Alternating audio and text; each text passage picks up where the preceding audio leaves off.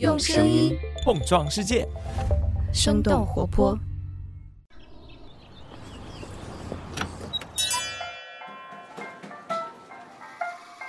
您的生动早咖啡好了，请慢用。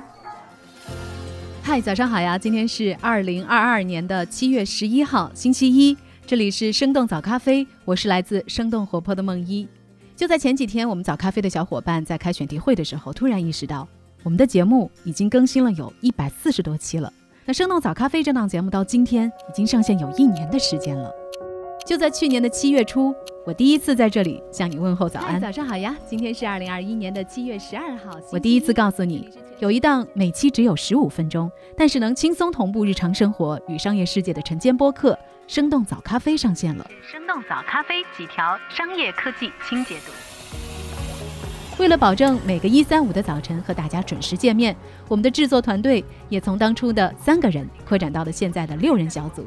咖啡制作手册也迭代了 N 个版本，制作早咖啡和等待大家的打卡也成为了我们的日常。宣布接受伊隆马斯克的收购邀约。本次列车开往国贸站。当然，把早咖啡作为自己日常一部分的好朋友也多了不少。Hello Hello，我是生动活泼的忠实听友博二。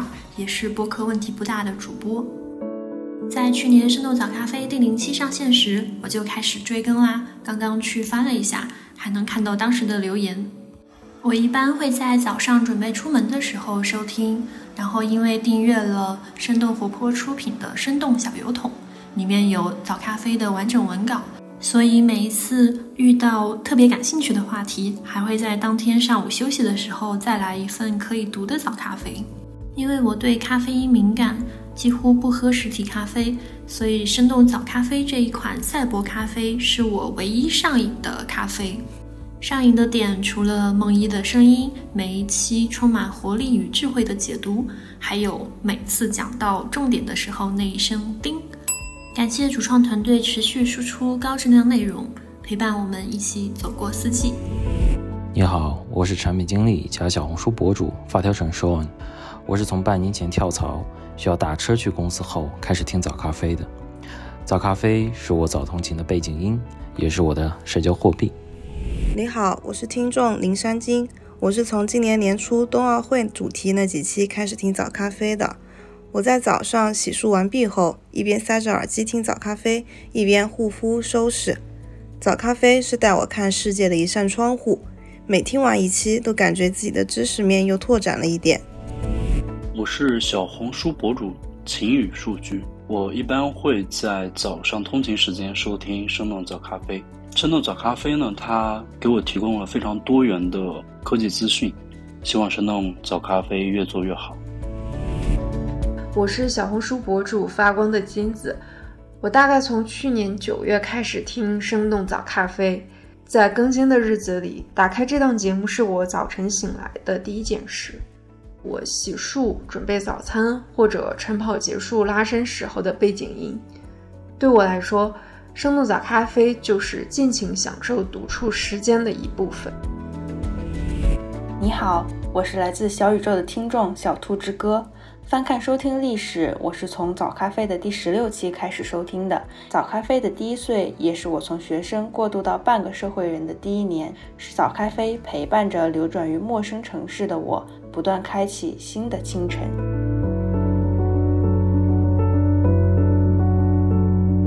早咖啡能够成为这么多好朋友日常生活的一部分，真的是一件让我们非常开心的事情。其实还有不少的听众朋友给我们留言说，有早咖啡伴随的日常，让他们发现每天平平无奇的生活里，原来也有那么多有趣的、可解读的商业现象。也希望我们的节目能够多一些对日常现象的商业轻解读。其实日常十五分钟版本的早咖啡要想塞下那么多的内容，可能短时间内是难以实现的。但是今天是我们一周年的日子，所以我们也特别为大家准备了一期加量不加价的桶装早咖啡。今天的节目会包含我们早咖啡小组成员所发现的五个不同的有趣日常现象以及背后的轻解读。我们非常希望你能够逐一享用，当然也非常欢迎你查看 show notes 当中的时间轴，一键直达你最感兴趣的那个话题。那今天和我一起来灌装这桶加量版早咖啡的，其实还有我们节目组的另外两位小伙伴泽林和 Moni。泽林是我们早咖啡节目的监制，他不仅仅是负责日常节目流程的把控，也负责早咖啡节目当中一些比较硬核的科技内容和商业分析。当然，除了泽林之外，今天另一位和我一块儿来制作这期桶装早咖啡的成员，也是我们的研究员，可爱的 Moni。他加入我们早咖啡的时间并不算太长，但是早咖啡很多和打工人相关的话题都是由 Moni 来撰写的。作为早咖啡职场专栏研究员的 Moni，他最近也发现了一个很有趣的新现象。可能我们有不少听众在早上会一边化妆一边听早咖啡，但是你知道吗？现在有一个古老的行业正在通过网络，或者准确的说，通过直播和短视频的方式和化妆品结合在了一起。关于这一点，Moni 也做了一些深入的研究。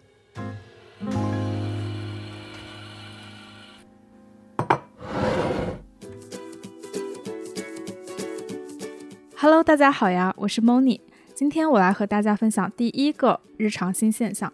也许你把自己的电脑、手机或者奢侈品包包拿去维修过，但你知道吗？现在连化妆品这种消耗品都有修复的生意了，而且竟然生意还不错。化妆品修复最早出现在二零一九年，今年销量增幅尤其明显。淘宝上的店家月销量在一百到八百单不等，单价普遍在二十五到三十五元之间。拿口红的修复举例。修复师从外壳里取出口红，加热融化，把液体倒进模具里冷冻塑形，再重新装进外壳中，就能得到一支肉眼看起来全新的口红。但为什么化妆品这种快消品，人们还要专门拿去修复呢？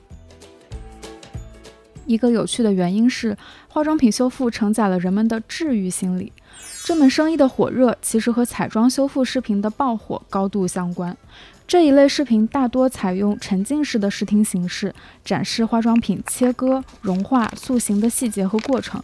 如果你在抖音上搜索“沉浸式彩妆修复”，会发现总播放量已经突破了八千万次。DT 财经认为，这些视频的爆火是因为在不确定性变高的大环境中，人们希望通过观看这类视频获得疗愈、释放压力、放松心情。这类视频的火热也让越来越多的人了解到了化妆品修复业务。有不少人除了观看之外，通过直接购买服务，更深度的参与其中，给这个业务带来了巨大的流量。另外，修复也承载了部分消费者的情感需求。从一些买家秀的评论可以看出，之所以要把化妆品拿去修复，有一个原因是有的化妆品承载着人们的回忆。有的人想要修复的口红是用第一个月工资买的第一支口红，他把这支口红作为经济独立的勋章。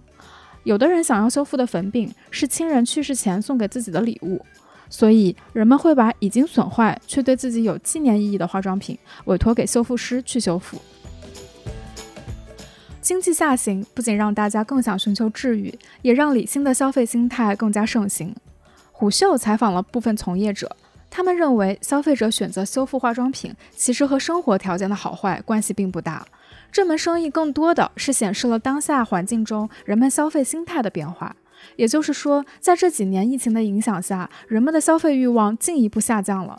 既然有这类客单价低的服务，能轻松挽救自己即将死亡的化妆品，又能省下钱去买更多的东西，何乐而不为呢？化妆品修复的生意是否会影响到某些化妆品牌的销量，我们现在不得而知。但是疫情以来，全球化妆品行业都出现了增长放缓的现象，倒是一个公开的秘密。在整个行业都出现了增长放缓的时候，有一种和美妆相关的产品销量。不但没有下滑，反而是蓬勃发展。不过它不是口红，而是香水。根据美国的一个市场研究公司 NPD 的数据，在去年一季度的时候，美国整体的香水销售额同比增长了百分之四十五。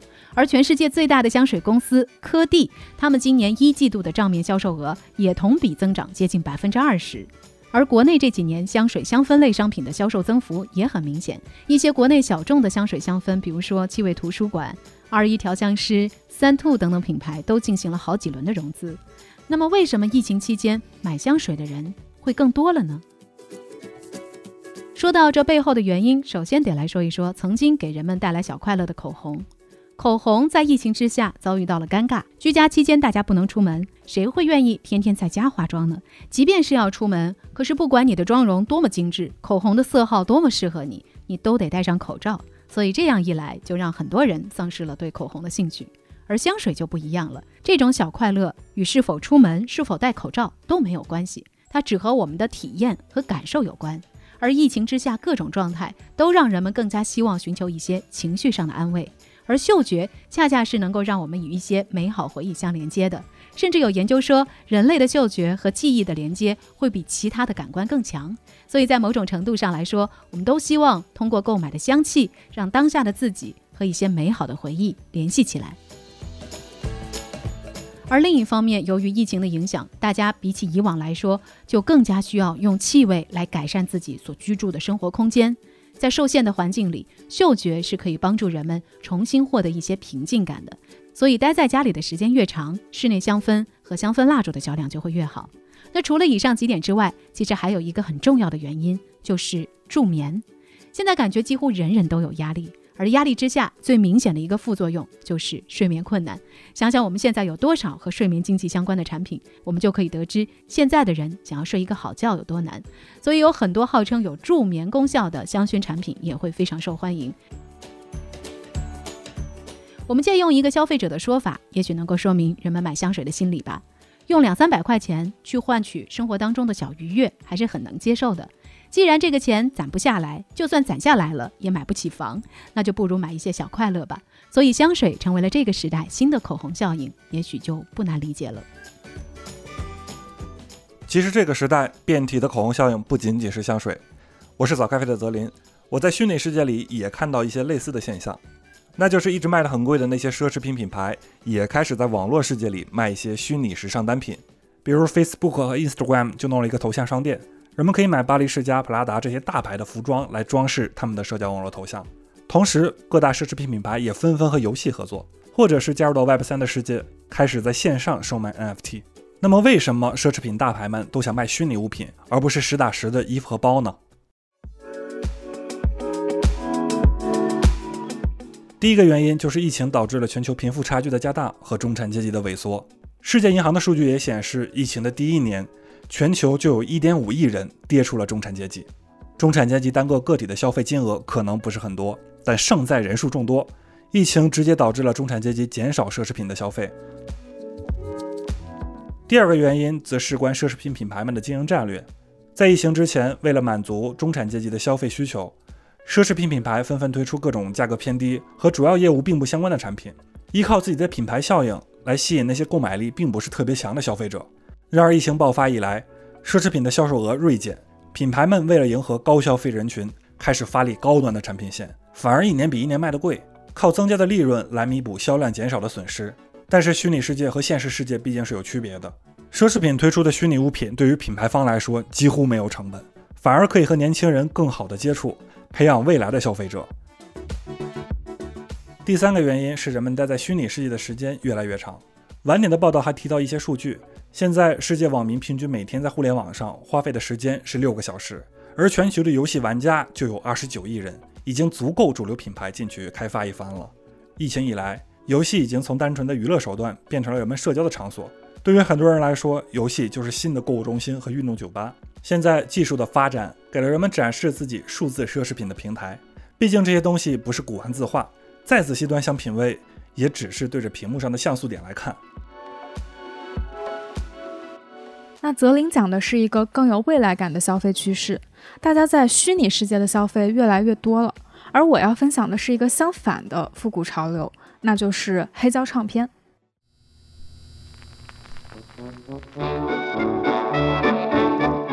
先问大家一个小问题：二零二零年是周杰伦第一张专辑发行的二十周年，索尼音乐发行了它的二十周年黑胶收藏套装，定价是六千九百七十二元。你们猜猜现在的二手市场价是多少钱？答案是将近两万元。没错，这个听起来小众、需求并不大的市场正在蓬勃发展。国际唱片业协会去年三月发布的全球音乐报告提到，全球有十四个音乐市场的黑胶收入超过了 CD 收入，CD 的收入下降了，黑胶唱片的收入却在增加。而且在这个流媒体当道的时代，黑胶不仅没有衰落，市场还在继续发展。为什么黑胶会始终存在呢？一个有趣的事实是，独立音乐人偏爱发行黑胶唱片。这背后的主要原因是，发行黑胶唱片的利润空间远高于数字音乐。拿数据举例，一张黑胶唱片的成本为七美元，出售价通常在二十五美元左右，利润大概是十七美元。而在 Spotify 上，四百五十万次播放，大概才能匹配一百张黑胶唱片的利润。还有一个更为大家熟悉的原因是，黑胶唱片具有它的独特性，比起更干净的数字录音。部分乐迷认为数字音乐不真实也不耐听，而黑胶唱片容易产生底噪。它的制作技术让音乐听起来更温暖、更逼真。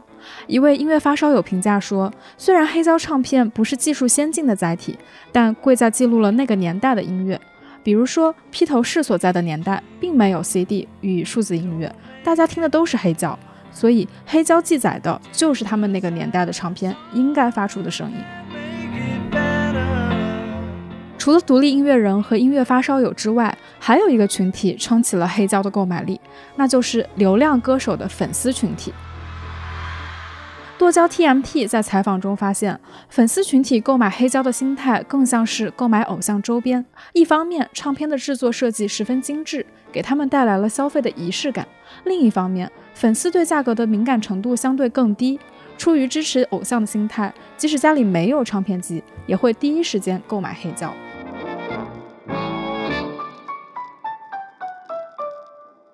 其实，无论是前面所聊到的化妆品修复、变体的口红效应，还是小幅回升的黑胶唱片生意，感觉他们都会有一个共性，那就是指向同一个方向：人们的情绪价值。可能在这个被疫情深刻影响和改变的世界当中，确定感和掌控感越来越难获得。所以，比起以往，我们就更加需要一些可以触手可及的小快乐和小确幸。比如说，对于很多人来说，夏天的小快乐就是从第一支冰激凌开始的。不过最近这个小快乐的价格也越来越贵了，很多人可能已经发现了，身边的超市、便利店，甚至是楼下的小卖部，你想要找到一根三块钱以下的冰棍儿，还真有点难度。大部分的雪糕都是五到十五块，而且你也得小心翼翼地挑选，因为一不小心有可能会被雪糕刺客给伤害了。那什么是雪糕刺客呢？雪糕刺客指的就是那些放在普通冰柜其貌不扬，但是却能够让你在付钱的时候被价格暗伤的雪糕。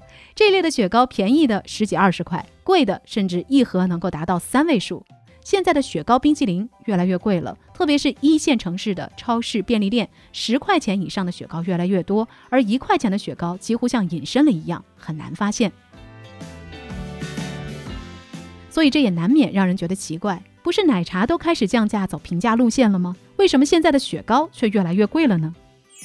要回答这个问题，首先我们得了解一个概念。虽然我们现在在任何季节都可以方便的买到雪糕，但是相对来说，绝大多数地区的消费者还是会集中在五到八月期间购买雪糕。所以相比起奶茶或者是可乐这种一年四季都能够喝的高频消费品来说，冰淇淋再快乐，它还是属于低频消费品。不仅如此，还有一个原因也在降低人们买冰淇淋的次数，那就是疯狂内卷的奶茶。你想想看，现在的奶茶选择那么多，价格也未必会比一盒冰淇淋贵多少。所以，当你喝完一杯甜甜的奶茶之后，你哪里还会有胃口再来吃冰淇淋呢？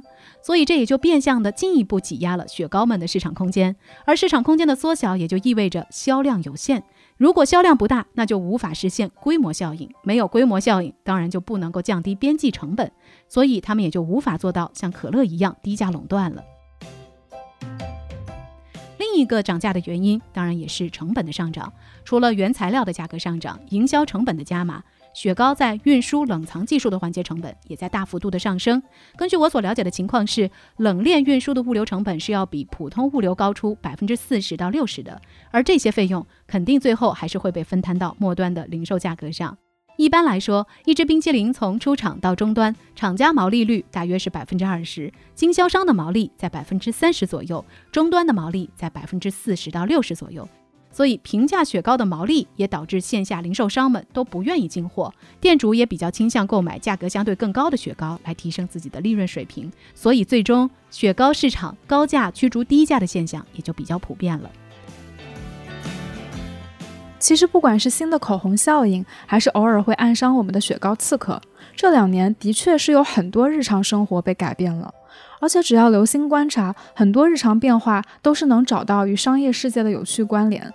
今天我们所呈现的只是其中的一小部分，我们所处的世界每天都有无数和我们相关的日常变化正在发生。如果你在平时的生活里也观察到了一些有趣的现象，并且想要了解背后的原因，我们也非常欢迎你来给我们投稿。具体的投稿方式可以直接点击本期节目的 show notes 链接，我们将会不定期的在节目当中呈现大家所发现的日常片段，并且尝试着对这些片段做出我们早咖啡的清解读。如果你和我们一样对这个世界充满好奇心，不妨试试从这周开始吧，在每个工作日的清晨增加一个十五分钟听早咖啡的晨间仪式。我们常规十五分钟版本的早咖啡也会在每一个一三五的早晨准时出现，每期和你发现一个与商业世界紧密联系的日常变化。是的，当然，我们也非常希望生动早咖啡能够继续成为你日常生活的一部分。如果你以为这就是今天桶装早咖啡的全部，那你可就错了。因为一杯早咖啡，我们也在这一年的时间里结识了很多好朋友，他们也一直在默默的支持和鼓励着我们。就在前几天，他们也给我们送来了一周年的祝福，同时还分享了他们在收听早咖啡时候的感受。那我们就一起听听看吧，说不定也有你熟悉的声音。各位生动早咖啡的小伙伴，大家好，我是文化有限和星光游乐园的星光。首先祝生动早咖啡一周年生日快乐，年年有今日，岁岁有今朝。我一直觉得自己非常荣幸，因为我听生动早咖啡是从第一期就开始了。更荣幸的是，在去年早咖啡圣诞节那一期节目里，我还客串了一回主播。半年的时间转瞬即逝，早咖啡也越来越香浓，越来越好了。我一般会在早晨通勤的路上收听早咖啡，小咖啡是我用来感受世界仍在生机勃勃脉动的重要信号。每当听到梦一年轻又欢快的声音，就像推开了一扇门，门后渐渐呈现出的是多彩绚烂却又温和理性的新宇宙。你好，我是播客放晴早安和人是铁饭是钢的歪歪。我呢从生动早咖啡上线的第一天就开始听了，大家或许啊经常可以在评论区看到我话痨的表现。我听早咖啡的时间呢其实非常细致，就是踏进办公室前的差不多十分钟开始收听。那它现在呢很像是我锚定工作日的指针，周一呢我就想还有两期节目我就能放假了，周三我就想还有一期节目就能放假了。而且特别奇怪啊，每一次听早咖啡呢，我的脑海里总是会脑补出团队里的各位小伙伴们为了这一期节目在做前期研究、相互讨论、写稿、录音、做后期的样子。虽然我并不知道他们长什么样。生动早咖啡一周岁生日快乐，祝福你快高长大呀！你好，我是文化有限的大一，我当然是从第一期就开始听早咖啡了啊。去年年底小宇宙上的盘点，我收听最多的单集，哎，不是别的节目，就是咱们生动早咖啡啊。我是早上上班路上听，因为我从家走到地铁站呢，大概十分钟左右，正好是一集早咖啡的时间哈，既能帮我醒神儿，又能帮我提供这些新鲜的商业资讯啊。那早咖啡对于我来说呢，就是年轻的新闻。哎，为什么这么说呢？我从小啊就是一个特别爱听广播的人，而且随着年岁越大呢，我就越不爱看公众号。所以这几年我一直有个需求没有被解决，就是我不知道去哪看一些或者听一些值得被关注的新闻。因为我们知道啊，现在很多所谓的新闻啊，要么是标题党，要么就煽动情绪，要么干脆胡编乱造，一条新闻一天三次反转。其他的呢，就是一些非常老的新闻。我说这个老啊，不是时间上的啊，不是说去年的新闻今天拿出来叫老，而是很多新闻机构对待信息的态度和方法，还处于二十年前甚至三十年前的习惯。所以每次我听到或者看到这样的新闻报道方式，都会觉得，哎呀，这好像是一个半个世纪之前的人在跟我说话呀，特别的老气横秋，或者是一股子爹味儿啊。还好早咖啡出现了哈，它让我知道原来这个世界上还发生了这么多有意思的年轻的新闻。那我说他年轻呢，一方面是早咖啡真的岁数小哈，只有一岁嘛，对吧？今天一岁，生日快乐。另一方面呢，我知道早咖啡团队他们处理信息的方式、选题的角度，还有挖掘新闻的态度。都是很符合当代青年人理解世界的方式的。那很多新闻新知，我也是通过早咖啡这样的节目理解的。我也知道很多老年新闻机构啊是做不出来的，也是想不到的。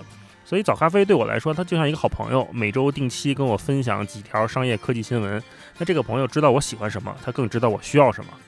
更重要的是，我也知道早咖啡背后的团队是我信任的，是专业的。那最后呢，也祝生动早咖啡一周岁生日快乐！那也希望有更多朋友可以跟我一起来享用这杯年轻的好咖啡。好了，这就是我们今天的早咖啡周年特辑，加量不加价的桶装早咖啡。感谢每位朋友对我们早咖啡的关注，我们也非常期待着在这个周三的早上再见到你啦！拜拜，拜拜，拜拜，周三见，耶。